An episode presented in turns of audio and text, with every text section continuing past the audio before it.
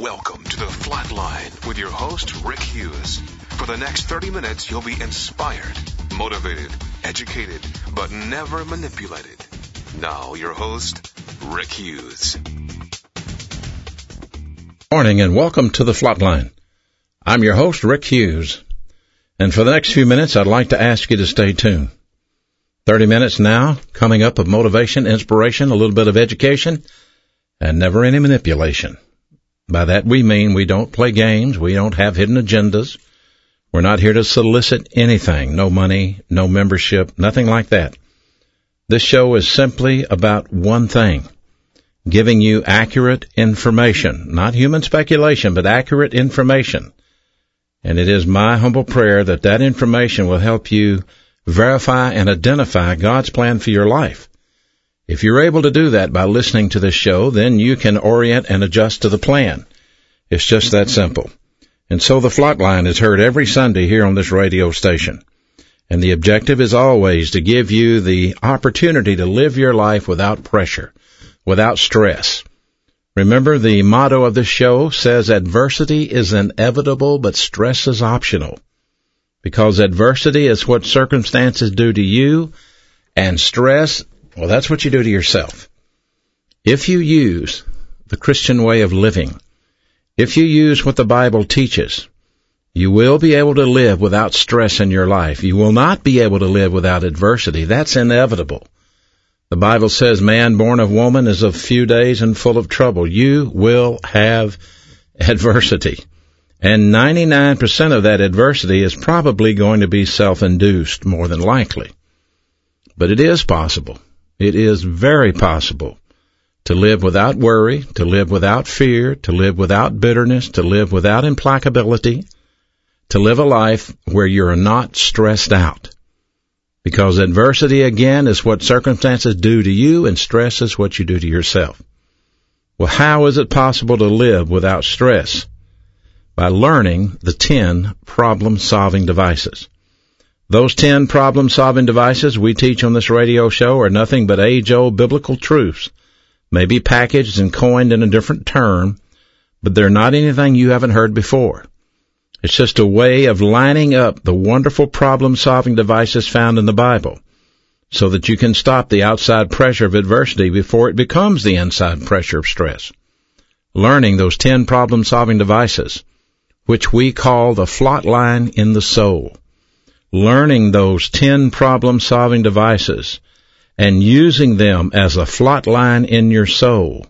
Flot is a military term. It means the forward line of troops.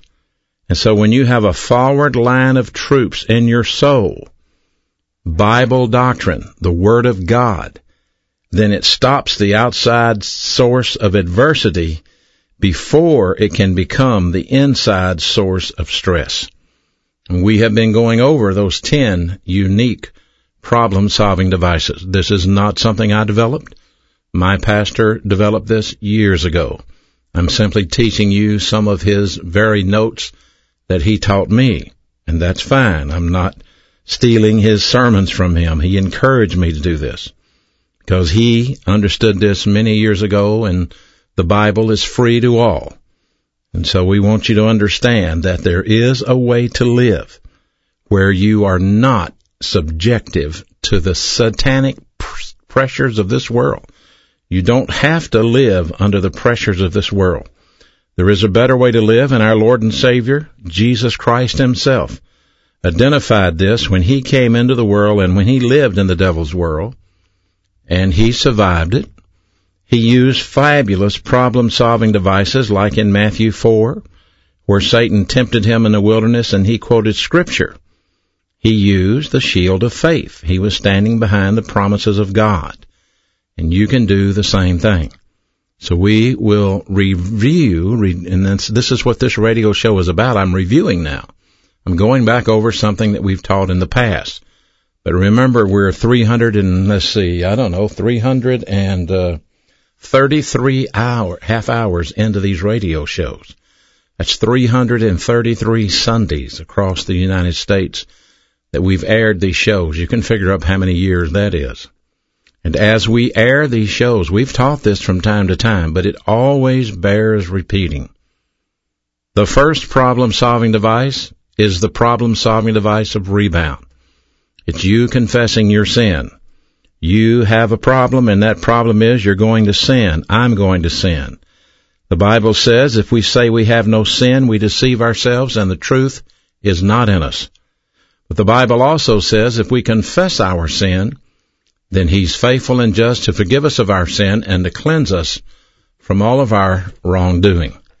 And so rebound is the way that you recover from your sin and your failure. When you sin, when you fail, it doesn't mean you're not a Christian anymore. It doesn't mean you're not saved anymore. It means you've become carnal and you've let your flesh take over. Your old sin nature. We all have a sin nature. Every one of us. There's only one man who did not have an old sin nature that was born into this world, and that's Jesus Christ our Lord, who was born of a virgin. Adam did not have a sin nature, but he wasn't born, he was created by God. And Adam sinned and received a sin nature and consequently passed that sin nature down to all of us because the Bible says, for by one man sin entered into the world and death by sin, and now death has passed on all for all have sinned, and the wages of sin is death. And our Lord Jesus Christ removed the penalty of sin when he was judged in our place. That's why the Bible says, He that knew no sin was then made sin for us, so that we could be made the righteousness of God through him. And so when we understand rebound, we understand that we can confess our sin to God. We haven't lost our salvation. And God said He would be faithful and He'd be just to forgive us. And that doesn't mean that's a ticket to do whatever you want to do. Remember the Bible says don't be deceived. God will not be mocked.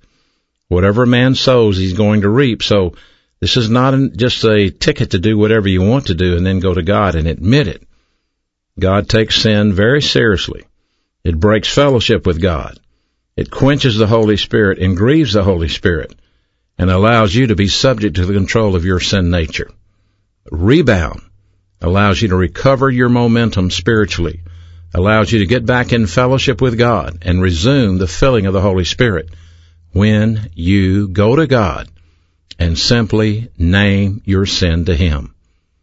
1 John 1 9. The second problem solving device is the filling of the Holy Spirit. What problem does that solve? It solves the problem of the old sin nature. There are two U's inside there. There is the you, which is the flesh, and the you, which is the spirit. And the Bible says the flesh wars against the spirit, and the spirit wars against the flesh. That's why you seem like two different people sometimes. When you let the old sin nature control your life, then you're going to do exactly what you want to do. And when you let the Holy Spirit control your life, you're going to do what He tells you to do. And the decider in all of this is your volition. You must choose. You have a choice to make. God did not make you a robot. He gave you freedom of choice. And when you're tempted, you're choosing to sin or not sin. And when you sin, you must rebound. And you must rebound quickly if you want to stay out from underneath the discipline of God, I promise you. But under the filling of the Holy Spirit, you can produce divine good. In other words, God will be glorified with what you do.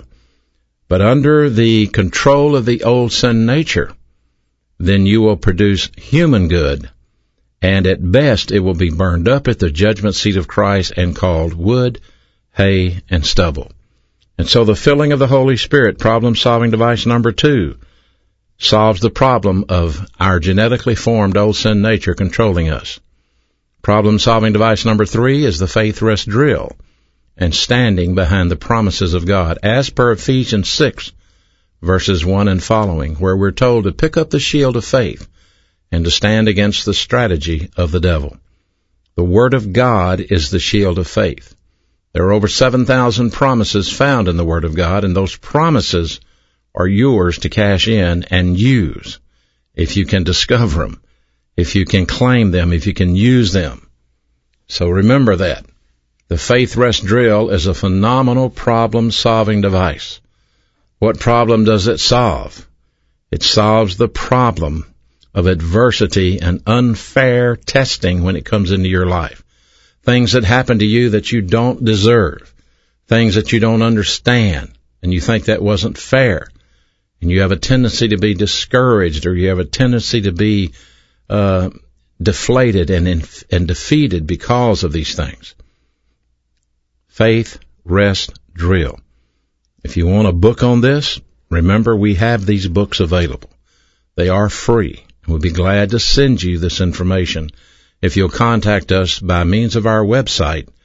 That's rickhughesministries.org. You can contact us there and request the book on Christian problem solving and we will send it out free of charge to you. Now the fourth problem solving device that we want to get into today out of the ten, the fourth one is grace orientation. What a wonderful word grace is. Grace orientation is a problem solving device for you to learn, for you to use. And it is you orienting to the grace of God. Now, number one, we are saved by grace.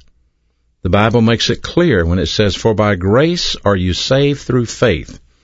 It's a gift of God and not of works, lest any man would brag about it. So let's get one thing straight. We're not saved because of who we are and what we do. We have eternal life and we go to heaven because of who Christ is and what He did. The Bible clearly says there are none of us that are righteous, no, not even one. All of our righteousnesses are like a filthy rag in God's eyes. So don't ever make the mistake of thinking that you're getting on the good side of God because you tithe or because you don't drink or you don't smoke or you don't use bad words and and maybe you're going to go to heaven because you treat people right and you're kind and you're generous. You can be kind and generous and be devoid of any vice and still die and go to the lake of fire. That's because Jesus Christ said, I am the way, I am the truth, and I am the life, and no man can come to the Father but by me. And if you try to add your human good to the finished work of Christ on the cross, you're just going to cancel out the grace. Grace and works do not mix. You cannot say, I'm saved because I have believed in Jesus Christ and trusted Him, and I don't shop at some weird place. I believed in Jesus Christ and I've trusted in Him, and I don't drink some weird drink. See, that's adding to it. And that's what Satan's wonderful at doing, counterfeiting the grace of God. And that's what religion is excellent at doing counterfeiting the grace of God. And religion will tell you real quick that you must observe a ritual if you're going to go to heaven. The problem is when the ritual has no reality to it, then nobody's going to go to heaven.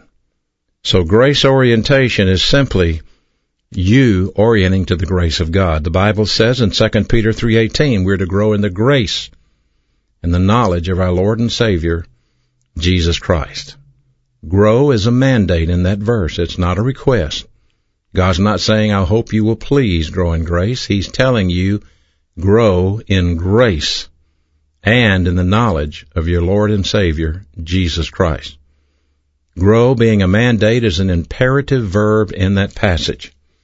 You're not growing, you're not obeying the verse. And the Bible says, To him that knoweth to do good and doeth it not, to him it is sin. So if you know you're to be growing in grace and you're not, you're not growing, you're going through ritual and there's no reality to it, I'm sure the Holy Spirit is screaming at you. Inside of your soul, you're probably fed up with it because you know you're not learning, you know you're not getting anything. And yet you keep going and you keep hanging in there with the organized religion hoping that somehow or another you're going to find some sort of peace and resolve the issues in your soul because you go through the ritual every Sunday.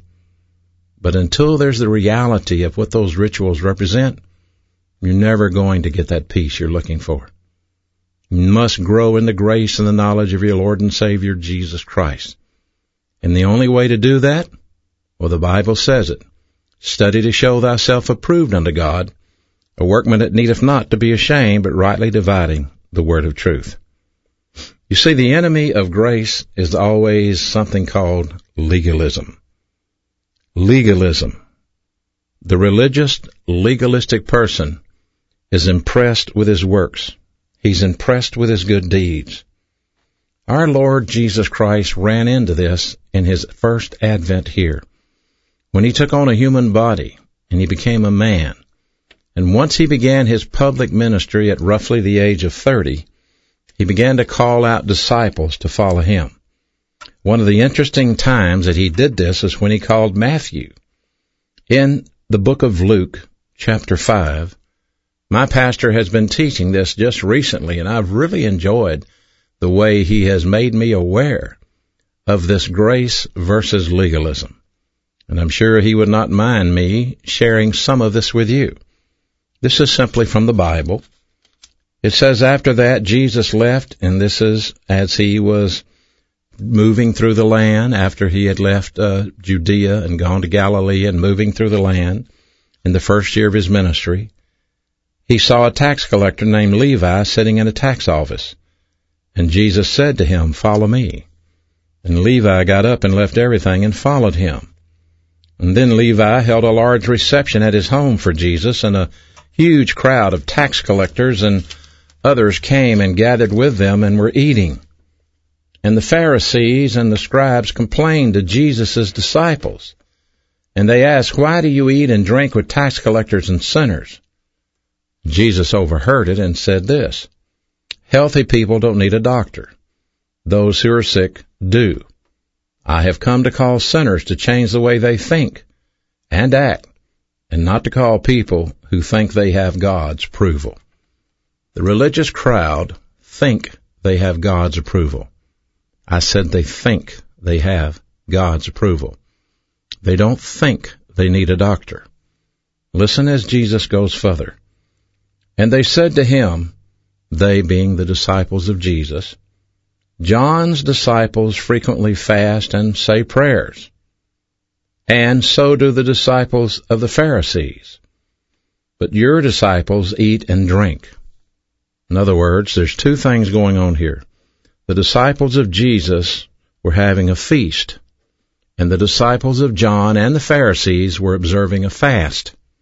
So the question is, why are you feasting when you should be fasting?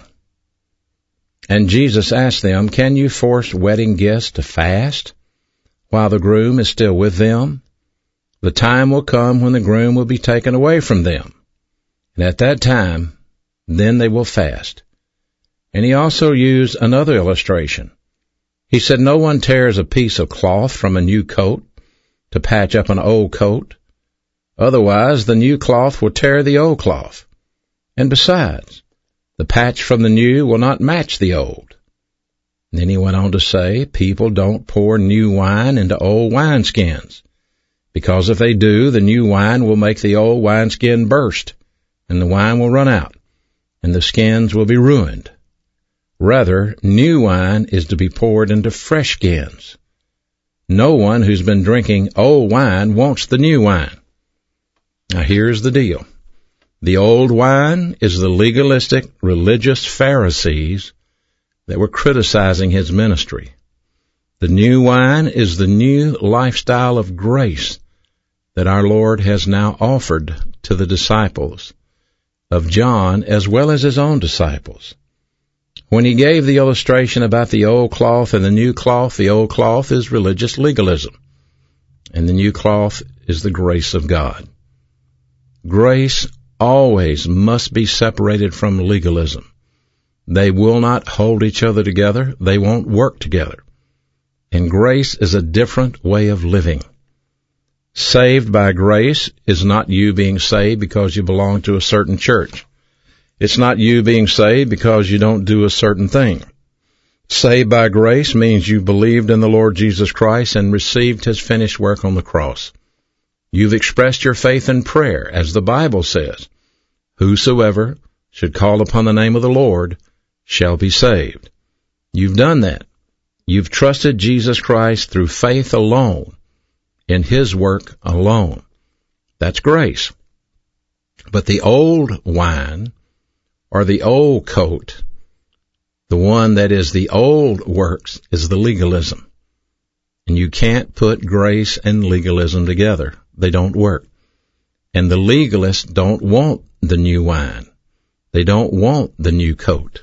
They are happy with what they have. And this is why they opposed our Lord so very much. They could not believe that he would be having a feast while they were having a fast. And they thought that the fast they were observing, which was a, a Mosaic tradition, was going to find favor with God, and Jesus our Lord introduced them to a new way of thinking. And this really offended them so much. And wait until it gets to the Sabbath. Wait until he teaches them about the Sabbath. They are really going to be offended. Because they had no intention of believing anything that this carpenter's son from Nazareth would tell them. And yet our Lord was demonstrating the new way of living, the grace way of living. Remember that the worst enemies that Jesus had during his time on earth were these legalistic Pharisees. They hated him, and they eventually were responsible for his crucifixion. Why did he, why, why did they hate him so much? Because he threatened their power. Don't you remember what he did when he walked into the temple and drove them out? And drove out the money changers and turned over their tables? Remember that? That was a threat to them. He was getting the attention of the people. And they wanted to control the people and the funds they received from the people through various things that they did in the organized religion. The story is too great to be told of what was going on in the temple at Passover when Jesus went in there. But there were a lot of people making a lot of money. And when our Lord thumped all those tables over, the money went everywhere. They were called money changers, but there's more to it. I don't have time to get into it. This is why they hated him. He threatened their security. He threatened their power. He threatened their way of life with a new way of living, which is called grace. I remember when I first got saved and well-meaning Christian friends that I had were concerned about me. They wanted to make sure that uh, I lived the right way. So they pulled me to the side and they would instruct me in the ways of the Lord. I can still hear them now, brother. If you're going to be a Christian now, you, uh, these are some things you should do and shouldn't do. And some of it was so ridiculous. Do you know the Bible doesn't comment on what kind of music you listen to? The Bible doesn't comment on how you dance. The Bible doesn't comment on whether or not you wear makeup or not makeup or how much makeup you should wear. And it's funny. So many religious people are there to tell you how you should live your life and how you shouldn't live your life. And as I began to learn the Word of God, as I began to see the freedom that was in Christ and the grace that was extended to me, well, I began to be an outcast because I didn't go along with the traditional chains of religious legalism that were trying, they were trying to strap around my neck. And I hope you're the same way. I hope you don't buy into that stuff. That in order to be a friend of God, you've got to tithe 10% of your income. And in order to be a friend of God, you've got to do this and you've got to do that. And, uh, no one ever tells you what the Christian life really is. There's nothing wrong with tithing 10% of your income. That's not the problem. It's not a means of spirituality. It's not how you grow in the grace and the knowledge of your Lord and Savior Jesus Christ. It was a means of taxation in the Old Testament, and everybody in the nation paid 10%, whether they were believers nor unbelievers. It was to maintain the temple. And so today, religion has seized upon that and among many other things. No one even tells you what the communion service is about. No one warns you, don't take communion out of fellowship, or you could possibly die the sin unto death if you do it long enough and keep on doing it. And the Bible warns you about that in 1 Corinthians chapter 11. And yet, how many pastors even teach that when they offer communion? We just fall into the ritual, and there's no reality to it. If you're going to learn grace, if you're going to learn to live by grace, you learn about saving grace and you learn about living grace. And living grace means you grace people out just like God graced you out. You don't hold grudges. You don't seek revenge. You don't sue your neighbor every time they do something you don't like. You're not always out to get even with everybody. You get over that stuff. and you live in grace and you treat people in grace, just like God treated you. Did you forget what the Bible says that God so loved the world that he gave his only begotten son so that whoever would believe in him should not perish but have everlasting life? What was that first part? God so loved the world. But what about your neighborhood? I hate that bunch of people. Did you say that? I can't stand my neighbor. I can't stand those people behind me. I can't stand those Republicans. I can't stand those Democrats. I can't stand those this, that. What, where did you get all of that? That's not grace. That's your way of living. That's your bitterness. That's your prejudice. It's not what the Bible teaches. The Bible teaches living by grace, grace orientation. People in the ministry, if they're going to operate under grace, they should never make an issue out of money. The Bible says you got it free, you give it away free. And yet so many great ministries that teach grace also say, by the way, for a gift of 1995, I'll send you my latest book or tape. That's not grace. That's manipulation. That's, that's marketing and selling you something. Come on. Grace orientation is an amazing way to live. And you know there's even grace in eternity. Surpassing grace. Because the Bible says the eye hath not seen, ear hath not heard, and the heart hath not felt the amazing things God has for those that love Him and wait for His appearing. Grace orientation takes the monkey off of your back and it puts the monkey on the back of the Lord. It lets Him take care of your needs. You don't have to fight to take care of your needs. You don't have to fight to get even. You just live by grace. And what a wonderful way to live it is indeed. It is the most relaxing way to live. You grace people out. You don't judge them. You don't malign them. You don't stick your nose into their business. You don't critique them. You just love them. And if they need something, you help them. You don't vibrate when they come around you. You don't, you're not prejudiced about them. You treat them in grace. Why? Because God graced you out. God graced you out. He sent His Son to pay for your sin. That's grace. Why do you live like you live, carrying grudges and being bitter and being prejudiced? That is not grace. There's a lot more things that I need to say as we review the 10 problem solving devices. Problem solving device number five is doctrinal orientation. We'll get into that next Sunday. We'll explain the importance of learning the Word of God on a daily basis.